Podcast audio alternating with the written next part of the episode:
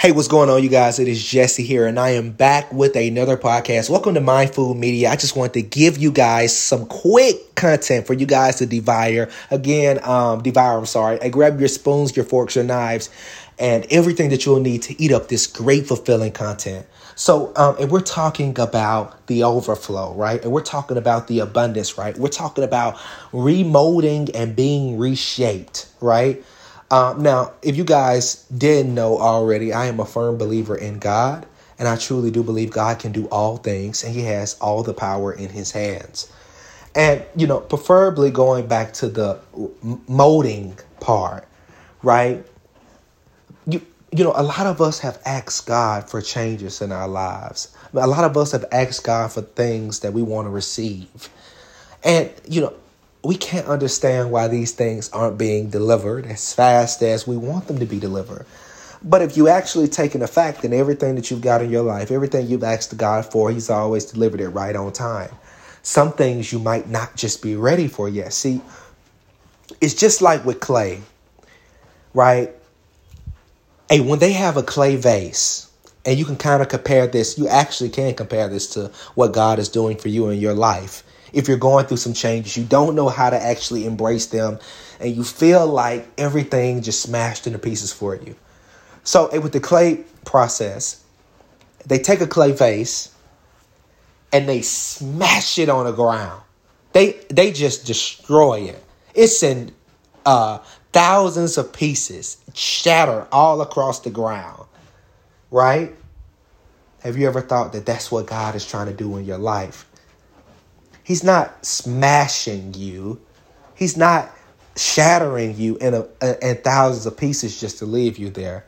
He's doing that to remold you. Now, and what happens next? After all those pieces are smashed um, um, on the ground, after the vase is being thrown on the ground, the clay vase, then the clay make, continues to grind it up. So it just doesn't stop after the smashing. That you know, they continue to grind it up, grind it up, even into more smaller pieces and more smaller pieces and more smaller pieces, and they keep going. And then those small pieces, after they get as small as they need them to be, man, they begin to add water to them to soften them up. Maybe that's what God's trying to do for you in your life. He's finally got you into the pieces that he needed you to be into. So he broke you just to now start the molding process. He's not going to leave you there smashed on the ground into a million pieces or in a bowl in a million pieces. He's doing this to remold you, remold your mindset. And you'll come out different and more beautiful than before. So, after they begin to add water to the clay, it begins to soften up.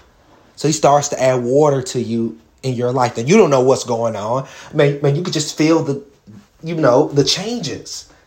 Things are happening left and right.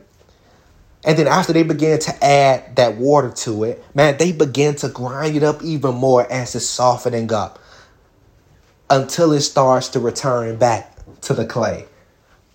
So now that God has you soft enough to where you'll listen and you're you're you're more open to being shaped because of the changes that you went through, then he begins to put you on that wheel that spins around that the clay makers use as they're uh, patting the clay. Right? And so you start to so he starts to m- mold you into exactly what he needs you to be to face the the challenges that you have up ahead. Man, see the thing about a clay vase is man, it can always be remolded and rebuilt into something even better. Man, it doesn't matter how it looked before. It doesn't matter what it went through before. It doesn't matter about how it was smashed on the ground, how much it was destroyed, how many bits and pieces were divided up in it. It doesn't matter. It could be shaped again. It could be re- you can be reborn again. So then, he starts to. So then he starts to remold you. I mean, you don't know what's going on. Things just start to happen for you. Things start to flow in your favor. He starts to remold you, right? Into the way he wants you to be because it's his will. God's will is always for expansion and full expression. And then he starts to add the finishing touches. You're noticing your life start to change in all type of ways. Your attitudes change. Remember, your attitude determines your altitude. Um, um, um, things and situations in your life start to change. And man, you have no clue and you don't know why. And as you're starting to change, you start to feel a lot better about yourself. You start to notice that you're a different person because, man, you're even starting to look better, right? The vase is starting to look better, even better than it did before. And then, man, you take a look back through the remolding process. You start to notice how you were smashed into pieces, and you start to look at yourself now as a brand new vase. And you go, wow I thank God for the remolding process because it shaped me to be exactly who I am today. So then, if you're in the remolding process, the first thing you need to do is change your attitude. Your attitude determines everything. A lot of people don't understand that, but it's really true. You must, I don't care what you're going through or how hard it is, it's going to be, it could sometimes be tough as nails. Just say that one positive thing, it'll make a difference. Because the remolding process, if you go through positive, you'll come, you're, for sure, you'll come out better than you were before. So, in the process, as we're being remolded, as things are changing around us, as we're changing inside, not only do we have to have a positive attitude, but we have to have trust and faith that God is going to do what He says He's going to do. And on top of that, who we're going to be after this remoting process is going to be exactly who we need to be to receive the things that we ask God for. Hey, because it's a difference in you. Mean, you know, a lot of us want brand new cars, a lot of us want brand new houses, but to get these things, it takes an entirely different mindset that old car that you have, that old house that you have, man, you start to take, man, I mean, you start to take care of it more. And because of that, God starts to bless you with more stuff. He starts to bless you with bigger and larger stuff because you took care of the things that you've had. So again, I didn't want to make this too long. I just wanted to go ahead and give you guys this amazing advice. Change your attitude if you're in the remoting process, or even if you're not in the remoting process, you just got a bad attitude, change it because that determines your attraction power and what you attract to you. After you change your attitude, nope, once you change your attitude and you start thinking positive, you change your altitude. And once you change your altitude, your potential is limitless. The sky's the limit, literally. And if you know me, the sky doesn't have a limit. So, so just think about all these things. Look back at your life to see how much you've changed. I guarantee you, you weren't the same person you were yesterday, and you weren't the same person you were a year ago, and you really wasn't the same person five years ago. The first thing you go is, thank God I went through that because that shaped me to be who I am today and receive the things I am receiving. So, um, and then once you change your attitude, then you allow God to bring in the overflow you know, I'm gonna talk about a quick story, uh, real quick. I always loop stories in to help people understand things clearer. But um, Peter, I believe it was, in the Bible, had fished all day, couldn't catch anything. And he worked very hard all day long. And to make the long story short, Peter didn't know why he wasn't catching any fish. So then, towards nightfall, Jesus came to Peter and told Peter to go back out and catch fish. Peter looked at Jesus.